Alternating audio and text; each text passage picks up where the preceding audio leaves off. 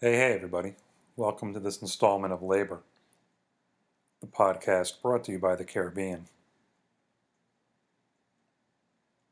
This episode took us back to Brooklyn, where uh, we convened again at Splitty, a cool bar co owned by our, uh, our good friend Jon Philpot of the band Bear in Heaven. If you're ever up in uh, Fort Greene, check it out. You'll uh, you'll dig it. It's uh, it's cool. We met with uh, with Heba Kadry, the uh, the very fine engineer who mastered Moon Sickness, our upcoming record that'll be out on home tapes this fall. Throughout the mastering process, we were in contact with her regularly, but only uh, only by email, you know, remotely. Uh, but after hearing the uh, the job she did on the mastering, in addition to you know experiencing what a pleasant, responsible person she is to work with, we we couldn't wait to meet her in person, and we were all looking forward to to getting together at at Splitty with her and, and, and talking about music basically and and getting to know each other in person. And uh, you know, we weren't surprised when we discovered she's she's just as delightful in person as uh, as she was uh, remotely. You know, during uh, during the time she was she was working on on the mastering. We talked about mastering the uh, the dark art at length, and uh, and any other topics that uh, that popped into our, our head as well. How we discovered uh, music, you know, ourselves growing up, how our tastes developed, how we developed notions of, of, of what is good music and uh, and and meaningful art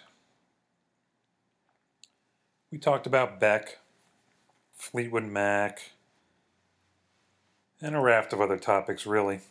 The uh, one note about the audio on this episode, we uh, we were hanging at Splitty, like I said, and and all the uh, the attendant ambient noise is uh, is there.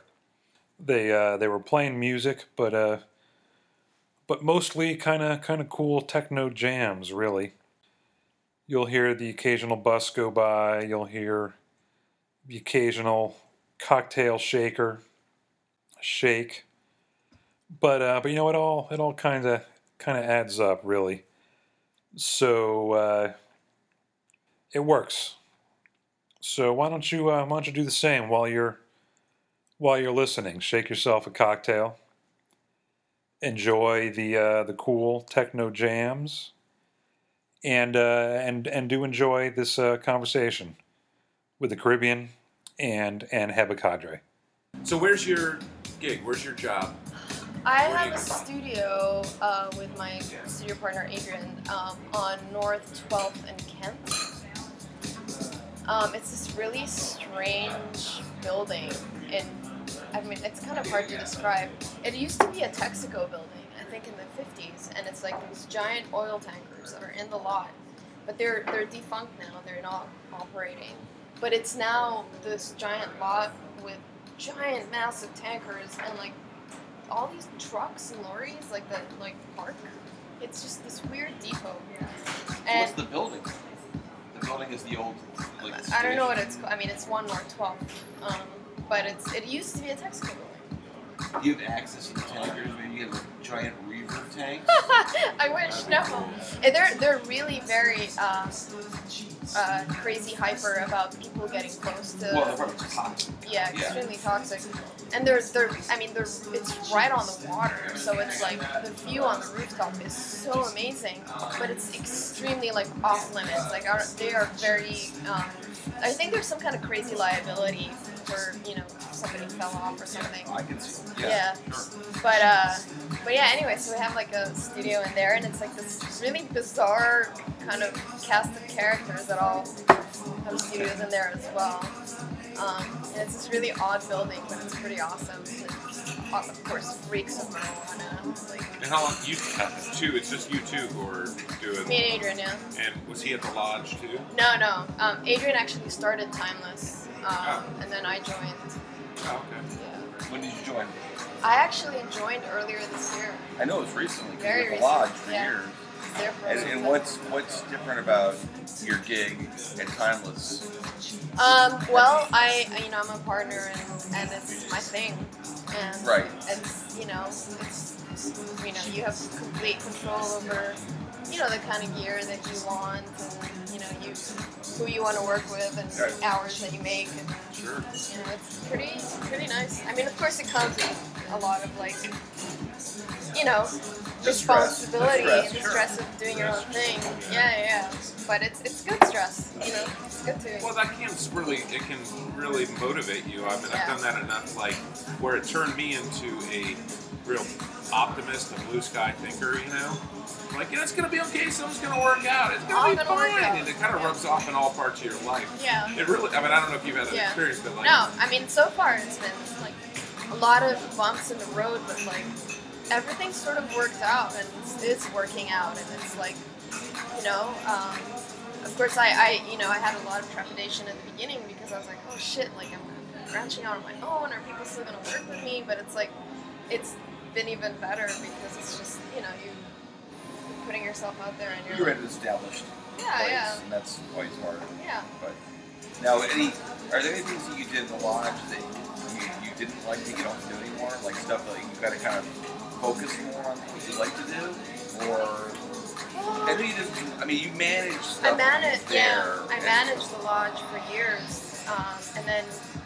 sort of a couple months before I, you know, left the lodge, I was, you know, finally engineering full time, and it was pretty, you know, a lot of responsibility, of course, and a lot of hours spent in the studio. But I mean, I pretty much did the same thing, you know. It's like, That's what you wanted to do. yeah. You you wanted to engineer, not. Yeah, yeah, of right, course. Right. Yeah, yeah. You just kind of get sucked. You know, it's like this is the thing with studios. Is like I always tell like all these kids that just come out of audio school. It's like it's not enough to just be a good audio engineer. Like you, you know, especially in these, you know, the, the you know, there, how many studios are left in the world now? It's just like less and less, and and, and they are like popping up again, and there's like this sort of resurgence. But it's like you have to be like a jack of all trades and you have to know like how to be a people person and how to like write invoices and be a good per- business person and Well, I, And, and put the time in. It's not a nine to five proposition. You got to be not a- willing to put yeah, in the hours. there's no like job description it's Right. like all right this is what you do no it's like all right what else can i do right, right, right, right. Well, it's funny. It's a constant. It's something we talk about because you know we're old, we're a little bit older. yeah Like it's something you're always impressed by is somebody who does have people skills and is like a go getter. Yeah. We were at a bar even you know the, recently and, and, and you know this bartender is just apathetic, man. I mean, he, he got it done eventually. It wasn't so much that; it was just like you'll forgive anything as a customer in any sort of industry or Yeah. service industry. If somebody's like apologetic and like energetic and positive, and you know, it's it's a it's a basic skill that really applies across so many industries. and and like being an engineer it's like you're like a therapist you know it's Sure. like you're, you're Yes. dealing with people babies that they've worked on and toiled and Yeah. blood, sweat, and tears for. I mean, you guys know. It's like you know, the making of an album is like you're pouring your heart and soul, and it's like when you're finally handing off this baby, and you're like, "Uh, okay, take care of my child, you know, and you're like, okay, don't worry, they're you know, safe hands. well, there's no question about that. Of course, you had the extra burden. That's the word. Of dealing with not only our own erosion, but Chad's, and you know we're all, we're all like, But but one of the things that was immediate, aside from Chad's endorsement, is our friend Chad Clark, who's our producer and mixes all of our records. His endorsement, his you know, his confidence in you, and his, his he was excited about it. Was that almost immediately, and you, I can't tell you. You may know how rare this is. The communication, back and forth response Yeah. to questions or just updates meant a tremendous amount because it's, it's not enough of that in well anywhere, but certainly in music there's not. Oh, and music, it's and it was, it's rare as the dodo bird, man. And that was like the first good sign. Like you know, you were you were No doubt. Never grown up. You know, you weren't just a good. You know, whether you were a good engineer or not, you were a grown up. And then um, and then you said something, and you were talking about some audio stuff, and I read it, and in a weird way, it sounded like Chad the way he described stuff, and I don't even totally understand it necessarily, but it put me at ease. Like you spoke a similar, a similar, a similar sort of language, you Yeah. articulated things in a similar way. Yeah. Um, so I kind of knew. Let's put it this way: I wasn't surprised when the result came, but we were really we loved it. I wasn't. I wasn't. I wasn't. I wasn't surprised because you had you you you you you'd proven you're adult and you had, you, you you describe things in this way that I can't describe, but Chad does it, and it always makes me feel very cozy about the project. There's Like a lot of engineers are like that actually. It's like it's it's uh you start seeing uh, audio and, and gear in this way that's like very tangible and expressive and and, and you know so- it's like you know like if a band sends me an email and they're like and, and this has actually happened where they're like all right we want this song to sound like you're walking on the grass green grass, barefoot, freshly chopped. And you're like, all right, man, I got I got a you. plug-in. I got you.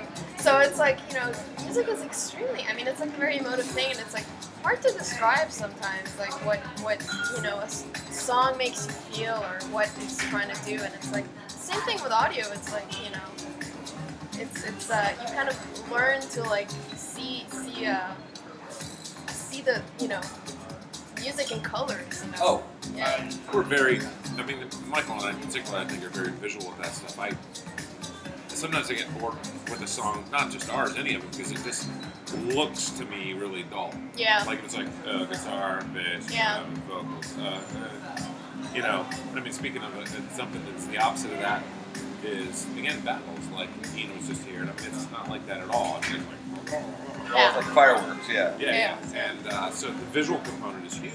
Yeah. And uh, probably at times it supersedes the auditory. Yeah. Isn't there a word for somebody that sees? Uh, There is music is colors. music is Synesthesia is, that's it. Yes, yeah, that's is, yeah. The, is the syndrome. Or, Yeah. Well, and, and synesthesia or not, I mean, synesthesia or not, I, I've always when in just I've worked with Chad long enough, and I any production chops or any st- I, I stole Chad's over his shoulder, you know. Um, I got digital performer because he had it, and I knew we would work with the same program. But also, I literally watched him, and he encouraged that. But um, I've always thought that what made him a good mixer was that he saw the sound field Yeah. and what made him and a good mastering engineer was a, was a, was actually and he explained it to me when he was mastering a couple records ago um, and I mean it is it is it is a mysterious art form Yeah. I understand mixing I do rough mixes okay and they're fine you know I wouldn't but you know but mastering and I've sat there while Chad is mastered yeah. and I've watched every second of it, and you know, I'll be like, all right, you know, we have to take these transients. They're up here. We got, to, you know, we're like, you know, but but but it, it does help me actually understand, even though I don't fully, I couldn't do it. And when you sent you sent an email to it, it was just in that kind of language.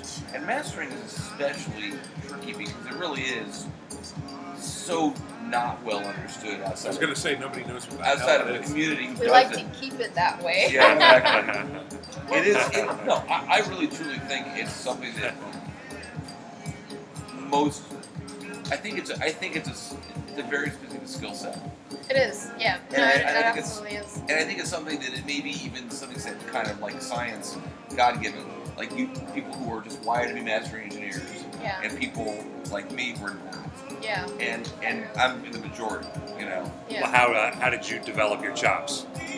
Um, just years. I mean, it's like I prior to being a master engineer, I was a recording engineer, and I used to work at this amazing recording studio in Texas called Sugar Hill Recording Studios. It's like this What's it called? called Sugar Hill.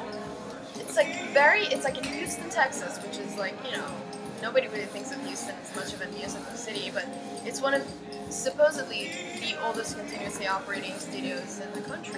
But people don't know about it just because it's in Houston. But it's like where a lot of like the psychedelic Tex-Mex stuff happened, like Oh, cool. 13th Floor Elevators, Right. Douglas Sure. Quintet, Red Crayola, all that shit like went down there. The. Astros. Bubble Puppy, I bet. Bubble Puppy I was love Bubble yeah, they were they were there as well. Little Feat, like it's a pretty incredible studio with some amazing history. And I had the absolute honor of working at this awesome place, and it was like a really um, great place to like learn. You know, you come out of audio school, you still don't understand anything. It's like you still don't understand what a compressor really sounds like. You know, it's like you go in there, you learn this, this barrage of information about like signal chain and you know what a preamp does, but it's like you really don't truly understand until you apply yourself. Um, and uh, how I got into mastering was kind of unique in the sense. I, I don't know. I just like well, Sugar Hill had, had a sister company that was a mastering facility called Central Sound. Was in the same building. Um, you know, they did pretty decent work. And Did it reek of marijuana there too? no, no, it's pretty, you know, straight up, you know, clean, you know, Uh huh. you know, really, you know, good, you know, clean, sober people. Take your word for it. I don't see it, but okay, go ahead. um, but uh, anyway, so uh, there was this mastering facility there, and I just kind of got intrigued by like, what the hell is mastering? Like, I know I have to do it once I'm done mixing a record. Like, what exactly is it? And it was, I don't know, it just kind of like appealed to me in, in a way that like I was still like young and I was record, you know, I kind of hated mixing. I wasn't particularly good at it. I didn't really spend enough time doing it learning the art of how to become a mixing engineer, but I knew that it frustrated me a lot because I was I would get really hung up on specific sounds and frequencies and like not being able to like achieve that and I'd be like, oh man, why can't I become that person? Right. Um, and I just kind of dipped my toe in mastering. It was like a light bulb went up, you know, and it was like, this sounds pretty nice to me. And so I decided to move to New York, and that's kind of how I What about it? Did you? I mean, I. It wasn't mixing. That's one thing you liked about it. What did you like about what when you, when you first kind of were introduced to mastering? What about it was just what set the light off? What I think You the, remember that the, moment? the idea of like, whoa, I, like I don't even understand what this is, and I want to know more. Like, what is Uh-huh. this? it's like, the dark arts. It's, kind yeah, of a dark ninja totally. art, and like Big cauldron. there was Yeah. also all mastering engineers that I meet were just really like calm people. Like I was like, what is your steez, man? Like why? why? Why are you so calm? I want to be you. Um, and uh, yeah, I don't know. It was just kind of all fell into place, and I, I, uh, I kind of like started doing it, and, and it was like, you know, it took me a long time until I finally felt like, oh wow, I'm, I'm starting to get this, and and uh, and it's starting to all like click into place, and I'm getting and I'm making things sound good, and it's very stimulating and it's very rewarding, and uh, and then I don't know, just people started wanting to work with me more, and I was like, well, I guess I'm doing something right. What are uh, what are three records that you would consider exceptionally well mastered? Aside from Overall? Music by the Caribbean, yes. Caribbean, of course. Um, Yeah, no, throughout yeah rock history. Oh man, Sea Change by Beck. Oh, that yeah. album, That's it's a like beautiful record. Yep. every time I put it on, it's like fucking a man. Like, sorry, I'm just I love it. Yeah, no, whatever. dropping No, the no, no. curse words. Oh, yeah, yeah. I never really thought about The the way it's family- mastered. I mean, but, uh, but yeah, no, no, I, I- I can't wait to hear it again. it's It's beautiful. beautiful. And In that stuff that, context. he did discover, I love all of it. It's but that's but beautiful. specifically Sea Change is the pinnacle of like everything so well, perfectly balanced and present, but still extremely warm and just so emotive. Like there's something so emotive about that that recording that it's just mind blowing. Like like every time I'm like I'm in a rut and I'm like how I can't make this sound good. Like I just put on Sea Change and it's like Mhm. all right, Golden Age is an awesome song. Such, a good great- opener. Oh, like just beautiful, like from start to finish. And you know, obviously through the Sea Change, I got into Serge Gainsbourg. You know, the the, the record that was um, what was that record? Uh, Melody Nelson. Melody Nelson. Yeah, That's a really cool sounding Who? record. Mel- Melody Nelson wrote with Jane Birkin. yeah. Um, and it, it Serge was. Gainsbourg. Ser- Oh, oh. Well, if you you ha- you know if you listen to that record and then you listen to, to Beck, it's like you see the similarities. Like you can you can tell like Beck was extremely inspired by that record. Like the arrangements are like very very similar, but that record is also a beautiful sonic masterpiece. Oh, and the bass. The, the bass playing is The bass playing and the sound is just like it's just chocolatey and It's beautiful. Yeah, that's a great sounding record. So who who did not to cut you off on before you get to your third, but who who mastered uh, Sea Change? Bob Ludwig. okay. Okay. Yeah. I, Okay. he, he, he does a lot of Nigel Godrich's stuff. Who would be the ultimate guy for us to work with if we ever He, had he a quarter million dollar budget? I, I had the uh, unbelievable pleasure of, of mastering a Nigel Godrich track that was remixed by Prefuse 73. Yeah, that was Nice. that was the ultimate. I was like, this I've I've like I could die happy. Was that because of Prefuse? I imagine because of uh, him, or how did you hook, hook Pre- up? yeah, with him? Prefuse. Yeah, I, I work with him a lot. Yeah, Yeah, yeah, yeah, sure. Yeah, he's another extremely Guillermo, what's his? Guillermo, yeah. Yeah, yeah, yeah. really interesting, very talented character. It's insane how talented this guy is. It's like a million thoughts a second, and you know, it's just you know the stuff that he comes up with. It's just like, Do you know um, Helado Negro? yeah, I you know I, I met Roberto like maybe a month ago at a Jamaican Queens show Oh, nice. because I mastered their record, and uh, Roberto is also friends with Adrian, who's my studio partner, and he's also friends with Bear in Heaven and all these He knows people. everybody. Yeah, and it's like, and we, fi- you know, we're like Twitter friends, and we finally physically met, and I was like, finally, like we meet, you know, it's like He's a good dude. really, yeah, very talented guy. Yeah, yeah. Yeah, Sorry to detract anyway. Oh. Third record, go. Not at all. Another really good sounding record that I love. Uh, let's see. Well, I mean, I love Tusk by Fleetwood Mac. It's a great sounding record. because I've and I've heard this is a I, this, I, this is a refrain I've heard. yeah, this is a refrain I've heard before about that record. A record I've never really gotten into, but this is I've heard this more and more in the last year or two. Tusk to the point where I have to kind of dive Get back into it. in, You know, I think it's like one of those records that like people were like, oh, I guess it, it's kind of like the cool record that It's everybody's constantly talking being about. reevaluated Yeah. and reassessed. But it is pretty. It has the baggage of having USC marching band on it, which is which is which is baggage in some ways. It was because it was a gimmick.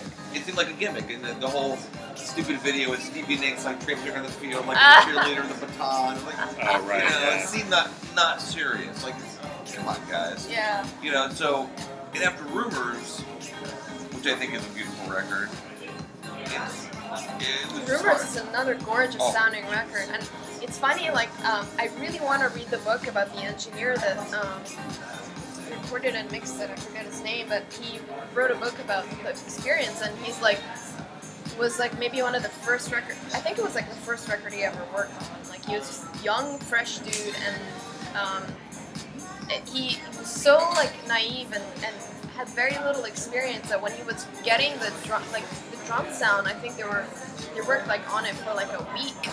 And he only realized that and, you know that he was just not getting the sounds that he wanted. And the reason why was because he was isolating like was working on the kick consistently for a very long time and or the snare and but he never really thought to like listen to it in context like all together that it was finally like oh you know, after a week of like, you know, finally the band was like, dude, do I need help? Like, should we recruit someone? But isn't it amazing though that it got to that point in the mid seventies where a, somebody, a trained engineer, would sit down and say, "Why isn't this working?" And they never thought to listen to the whole kit together. I mean, we. I might. I use the Glyn Johns method. I use Yeah. three mics, I, you know, but it would never occur to me. And I don't know. You know, that, that that's how it got where you might, you know, 15 mics on a set, and you and each one That sounds good. Yeah. That sounds good. That sounds good. Why does it sound like Ash? Yeah. And he would. Well, That's you part of the reason the Eagles fired Glyn Johns is because he would only do three mics on a kit. They Right. wanted to record and, con- as Don Henley put it, control every single element and Glyn of Johns it. And I right. just watched the Eagles documentary. I- I fucking did hate too. the Eagles. Oh, there you go. But a I- great- you what know, do you I- think of that? I was honestly, I was, I've never been a fan of the Eagles like ever, Yeah, but it's just like it was like a pretty intensely long documentary. Like I'm only I'm only halfway through. it. Yeah. We enjoyed the hell out of it. I, I I, fucking hate the Eagles. I really enjoyed it. I was like, wow, that that is that is a band that's gone through it all. two, three, four.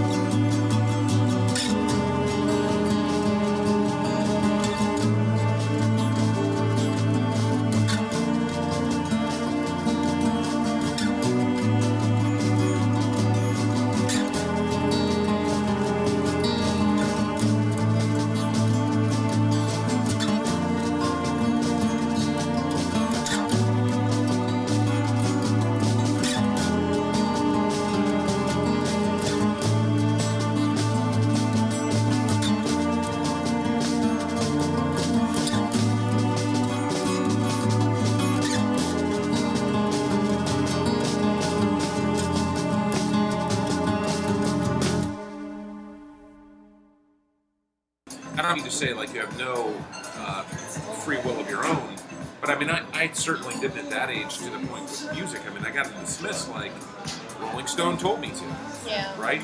Uh, Rolling Stone told me that the only rock dinosaur that was worth listening to was The Who because, you know, they got it. Right. The Clash said it was okay. Yeah. You know, um, I just think having that wealth of information maybe is tougher. But that being said, my own son is figuring out the divisions Right. on his own, so maybe I'm wrong. And it's also kind of funny because things that you thought were not cool, like in, in your time when it first came out, like, you know, now it's somehow being regurgitated into something that's really cool. Like Phil Collins was never cool when he first came out. No one thought Phil Collins. I mean, I love Phil Collins and I have like a really soft spot for him, but like now it's like face value. Everybody loves Rush. that. Rush. And I like Yeah. Rush. I've always liked Rush, but now you know now I can admit it in public. That's Did what I was did you, weaned on. Did you, Rush. did you grow up in Cairo? Well, I not really. No, I grew up in Kuwait, which is where, um, which is a tiny little country in the Gulf. Because my dad, my parents worked there, so I, I grew up there. You know, lived there for 16 years, and then went to college in Cairo. Went to the American University in Cairo, and then I worked there for a little bit until I decided I wanted to get into audio. I moved here. Then you moved to the states. Yeah, but I, you know, I've always been, you know, Egypt is so close to Kuwait that, like, you know, we'd spend all of our summers in Egypt, and it, it was almost like being, you know, growing up in Egypt. Right. Was that the Sadat era, or was that I don't know how old? Mubarak. That was I'm a Mubarak. Mubarak That was Mubarak. Mubarak, okay. But I think of I think of it how hard you know we you know, growing up in in, in, in Lexington or, or you know North Jersey or Montgomery County, Maryland, finding stuff, finding about you know, finding about artists, finding about new music, and how it was a, kind of a constant scratch and claw. Yeah. In Kuwait, I would think it'd be It was- really you had to really really want it. Man, there was nothing. I Yeah. mean, it was just like, you know, if I wanted to get, well, first of all, the, you know, there was no such thing. People weren't buying vinyl. That didn't even exist. In Okay. the, you know, in the 80s and the 90s, like people were just like vinyl was like a done medium basically. Um, so it was all like just cassettes and all the record stores back then were just your pure basic top 40 stuff and like in the 90s when I started getting into like you know Nirvana and then that turned into like Britpop and then that turned into like shoegaze stuff like it was all like any friend that I had like first of all finding out like uh, you know learning about like Slowdive and wanting a Slowdive record or My Bloody Valentine But how did that even happen? well, what happened was after the first Gulf War, um, Kuwait went through this like massive like westernization kind of period where we finally got MTV. So that was an immediate exposition to everything. Um, and then we started getting like music magazines and more like you know uh, you know satellite channels where you get like you know we, we had like you know the Israeli channels which would play a lot of American movies and and then we started getting uh, more like European channels like it was just sudden influx of of um, of uh, Western Culture. Culture. Yeah.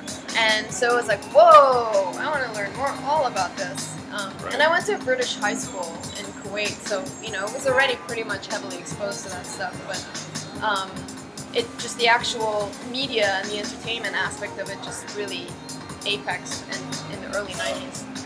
So the first time you, so you came to the States, and the first time I guess it would have been in Houston. If they had one, I assume they did. You walk into like Tower Records, and you just your head explodes. I mean, like they'd be able to like buy whatever you want. Yeah, I mean, the first.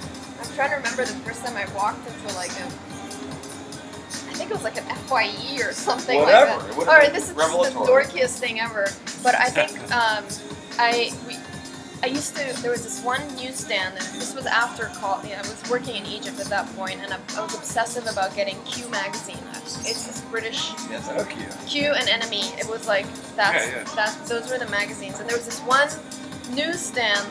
Dude would always like make sure like he reserved my copies. Uh, Beyond the fact that nobody really bought them, but they're you know, there were. I always had like copies for me, and so one of you know every once in a while I'd make a trip to the United States to visit my brother or whatever, and I'd be like, all right, I need to get the Sex Pistols, Never Mind the Bollocks. Okay, that's the record I need to get because like those are like you know top ten classic Yeah. albums you have to buy and you have Yeah. to listen to and. You know, there was no way for me to really get them, so you Right. know, I just wait until I travel and look at my list and be like, oh, you know, the Who, I need to get that record, or, Yeah. the Rolling, or like Jeff Buckley or something. You have to buy like another suitcase to go back home. Like Pretty uh, much, yeah. but I just like I do what the magazines told me to get. right, that's what. I was talking about. Like at that stage, you're you're just like, tell me what to do. Yeah, I'm, I'm all yours. I mean, Yeah, so many book things here. I have picked Yeah. up because of that. Well, I mean, for me, it was probably like Creem magazine. You know, like that was the first, the, the first to come I, I read Creem you know? and Hit Parader and It, it was like photocopies. It was so cheap. Well, I mean, I remember, Rolling like, Stone. I mean, my, my local library got Rolling Stone, and uh, yeah, I mean, it, it was like the Bible. Yeah, I'm Yeah. heavily thumbed. Totally, totally. I, I would go down there and too. just read like the same issues I over can and over again picture how it feels because like it was that newsprint. Yeah. Yeah. Like the big But it just it made everything so much more precious and. Oh no no! I You, mean, you really had to earn it. Like, yeah, you earn you earn these things, you know.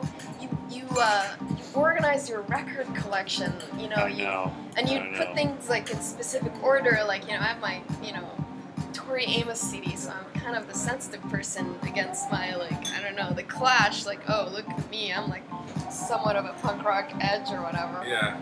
Um, no, Well, it wasn't. funny It was because precious. we were in outposts to certain degrees. I mean, you less so. You absolutely. You somewhat, although you're closer to NYC. But I mean, there was one outlet in my town for getting this stuff, and I was Yeah. the only. I was like Well, there the was zero. only person Oh, there. zero. That's true. I Yeah. grew up in a farm town. There Right. was Nothing. nothing there. No, Yeah. nothing I at at all. least had it like an indie record store in the '80s. It was like a corner that carried all the zines and all that Yeah, stuff. And I, I was. you know, I mean, I was the only kid in my entire high school that listened to indie music. Like yeah. Right. the only, like It's a lonely place to be. no, no one else did. It was like, why are you listening to this weird, loud music? Like, what is this? I remember being given shit in college my freshman year, like new wave shit you were Yeah. listening to. You know? Yeah. Well, you know, I, I did not. I grew up outside of Washington D.C. and it wasn't maybe the same outpost, but there was. I, I had my own sort of imposed outpost because I my if I if I came back with bad grades, my parents, knowing where to hurt me, wouldn't let me buy any records.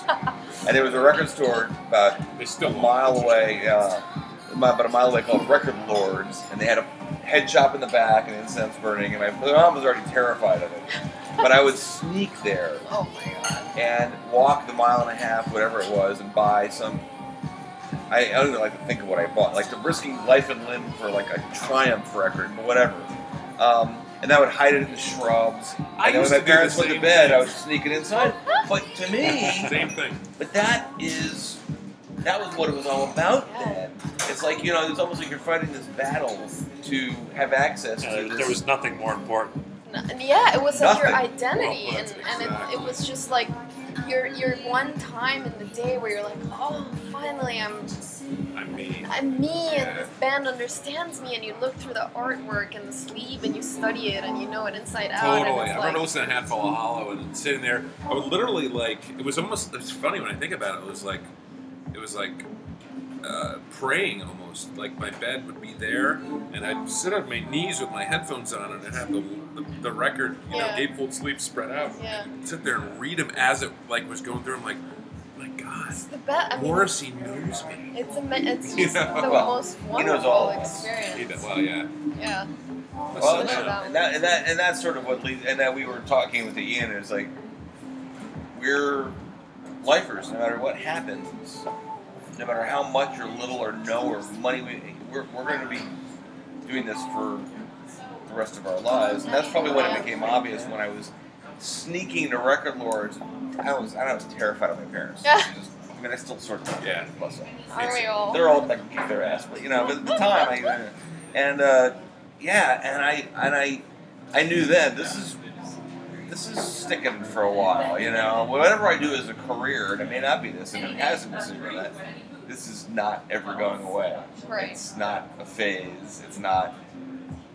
Are you a musician, Heba? Uh, I mean, I grew up playing classical piano for about Mhm. nine or ten years, uh, and then, you know, kind of left that for a minute, and then taught myself how to play guitar. And I mean, I dabble. I wouldn't call myself like a musician. Um, I'm. I would I'm call s- Dave a musician so that's perfect I'm a terrible songwriter. I get frustrated by the songwriting process. I have good ideas, maybe like you know, I'll come up with like a cool riff, or but then I just get exasperated by the process of trying to make that riff within a context sound cool. Um, so yeah, Yeah. that that to me, that's I, I, So- songwriting is like something that like just nobody can do that. We talked either about that. You know how how, how it's it's just it's not it's not an inspirational thing. It's just a, it's just work. You work it and you work it, and Yeah. then you have a breakthrough, and then you work on the next thing. Well, you remember Right. that you watched the Eagles documentary. Remember Yeah. that thing about Glenn Frey living upstairs above Jackson Browne Right. and him listening to Jackson Browne sit at the tea Yeah. kettle and then get up and play first chorus, first chorus, first chorus, first Right. He's like realizing, oh, you have to work at it. It's Yeah. not like sitting there It's not going, like just like I'm it's- waiting for the Not a moment." bolt of Muse. lightning. Yeah. No. Yeah. You told me that. That's the thing I always think of. I said, you know, pressing you on stuff and, and asking, you know, that you work on some new things. This years ago, I remember where I was in my kitchen before we had our you know, renovation or whatever, walking around, pacing as I always do, and you're like, it's not like inspiration. It's like it's pounding nails into boards. You know, Yeah. and some are gonna suck and some aren't. And like, Yeah, I mean it's definitely like this songwriting is a is beyond the fact that like it's you know this beautiful little art form. It's something like you said that you have to work at, and after a while, like the process of working through it, you build a confidence. I've never really been able to get to that point because I get, you know, I just sort of dabbled in all these other little things. But it's like, yeah, it's definitely something that you devote your your your life and your your heart and soul into, and it's like after a while, like you get better and you create a sense of confidence and you create your own formula, I guess, and things click into you know into place, and you're like, oh, okay, I can I can work with this, Well, look, everybody, anybody that you can think of who's good at something sucked at it at first. right? You know, if you're, if you're, I mean, that's the reason I don't write fiction because I can't get past, I can't get past that. I, but part like I, I don't get that. I just, I'm frustrated. I have, you know, I haven't tried for years. The point Yeah. is, you have to sort of accept when you start little tiny, tiny victories and use them to motivate yourself because it's very hard. And I'm sure That's so you true of so many things. Well, Like, it- it- I do that with my job, like give myself just a little blast of confidence that's valid or Yeah. not, just Everything. to just When you started engineering. Yeah. when you started mastering, you're like, I don't get this. It's cool, but I don't. Really, Oh yeah, I mean, It's a many complete mystery. many nights of frustration, you know, after hours trying to figure out how to make this mix sound better, and it's like, um, I think the ah- aha moment for me when I finally felt like, oh wow, I'm starting to really get good at this was when. You know, when you first start out, you don't get great mixes. Like you get these shitty mixes, you know, and you're like, you know, just people who are just kind of trying you out, and you have to figure out all these ways and how to maneuver around this mix and how to make it sound better and how to shape the vocal better and you know make the snare pop and you know um, and then finally when i got to a point where i was getting amazing mixes that's when i knew like oh i don't have to work as hard now. Like you know it's it's well i don't want to say work as hard but it's just like the experience the learning experience of knowing what to do and, and when you should do something to a mix um, got me to a point where when a mix is really fantastic that less is more like that you really don't have to you know you don't have to oh, you know fix things Right. um, that that's kind of when I started to feel like oh I feel like I'm finally getting somewhere because I'm really understanding what I need to do now And you were getting those good mixes probably because you were improving. So people want people who had better mixes were actually coming to you. Where at first Yeah. you're untested, so you're getting some shit mixes because Yeah. that's the only people who are like, well, you know. well that was basically like dude I'll master your record for free just Right, give me a shot exactly. basically kind of and then thing you're getting better. You're getting it's sort of kind of funny is, is you get more skilled. yeah You don't have to exert as much energy because you're getting better raw material. Yeah. yeah. Exactly. I mean, you, you have to work your ass off, and you know, finally, it's. I mean, really, at some point, like somebody will have a great experience with you, and then they'll tell someone else, like, oh, you know, I mastered with so and so. You should try them out, and and that's kind of how it sort of goes. That it's like, um, yeah, it's it's it's a process for Yeah. sure. Just like everything is, like. Absolutely. Yeah. Everything is. 100%. So we were hoping to go over to uh, Brooklyn Brazilian Jiu Jitsu and maybe try to learn a few. Just kidding. it's like, whoa, yeah. that's ambitious. He's just looking at the entire. If, Post- if probably everybody listening to the window, he sees that Brooklyn Brazilian Jiu Jitsu. First off, I don't know what Brazilian Jiu Jitsu is. Well, yeah, exactly. a That's the funny martial part. art. I know what Brazilian is. I know what Jiu Jitsu is. It's like, but hey, forget about yeah. Um, I mean, I I, I, I, I did kung fu for a while, and, and that was like an amazing, amazing art to learn. Oh yeah. Yeah. I'm a you yellow learn belt. what? This? Not No, jiu-jitsu, kung kung, fu. fu. Oh, really? Yeah. I'm a yellow belt. You know. I'm a yellow belt. I'm, I'm gonna get my red belt soon. I am. Are you James- serious? I have a yellow belt. James, give me a yellow belt. Nice. But I got to take this other test for a red belt. And then Nice. I will. And then I will not be fucked with. Can I say ever. you're, you're yella? Can I say it like in the old westerns? Say whatever you want. You're yella. Um, Take a badge of honor.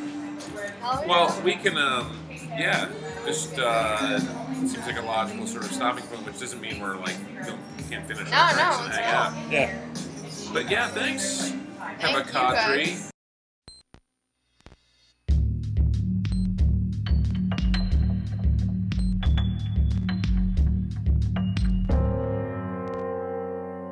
I saw your synaptic impulse out of it. You could be missed where no light entered before. I was bathed in luminescent skin where I flexed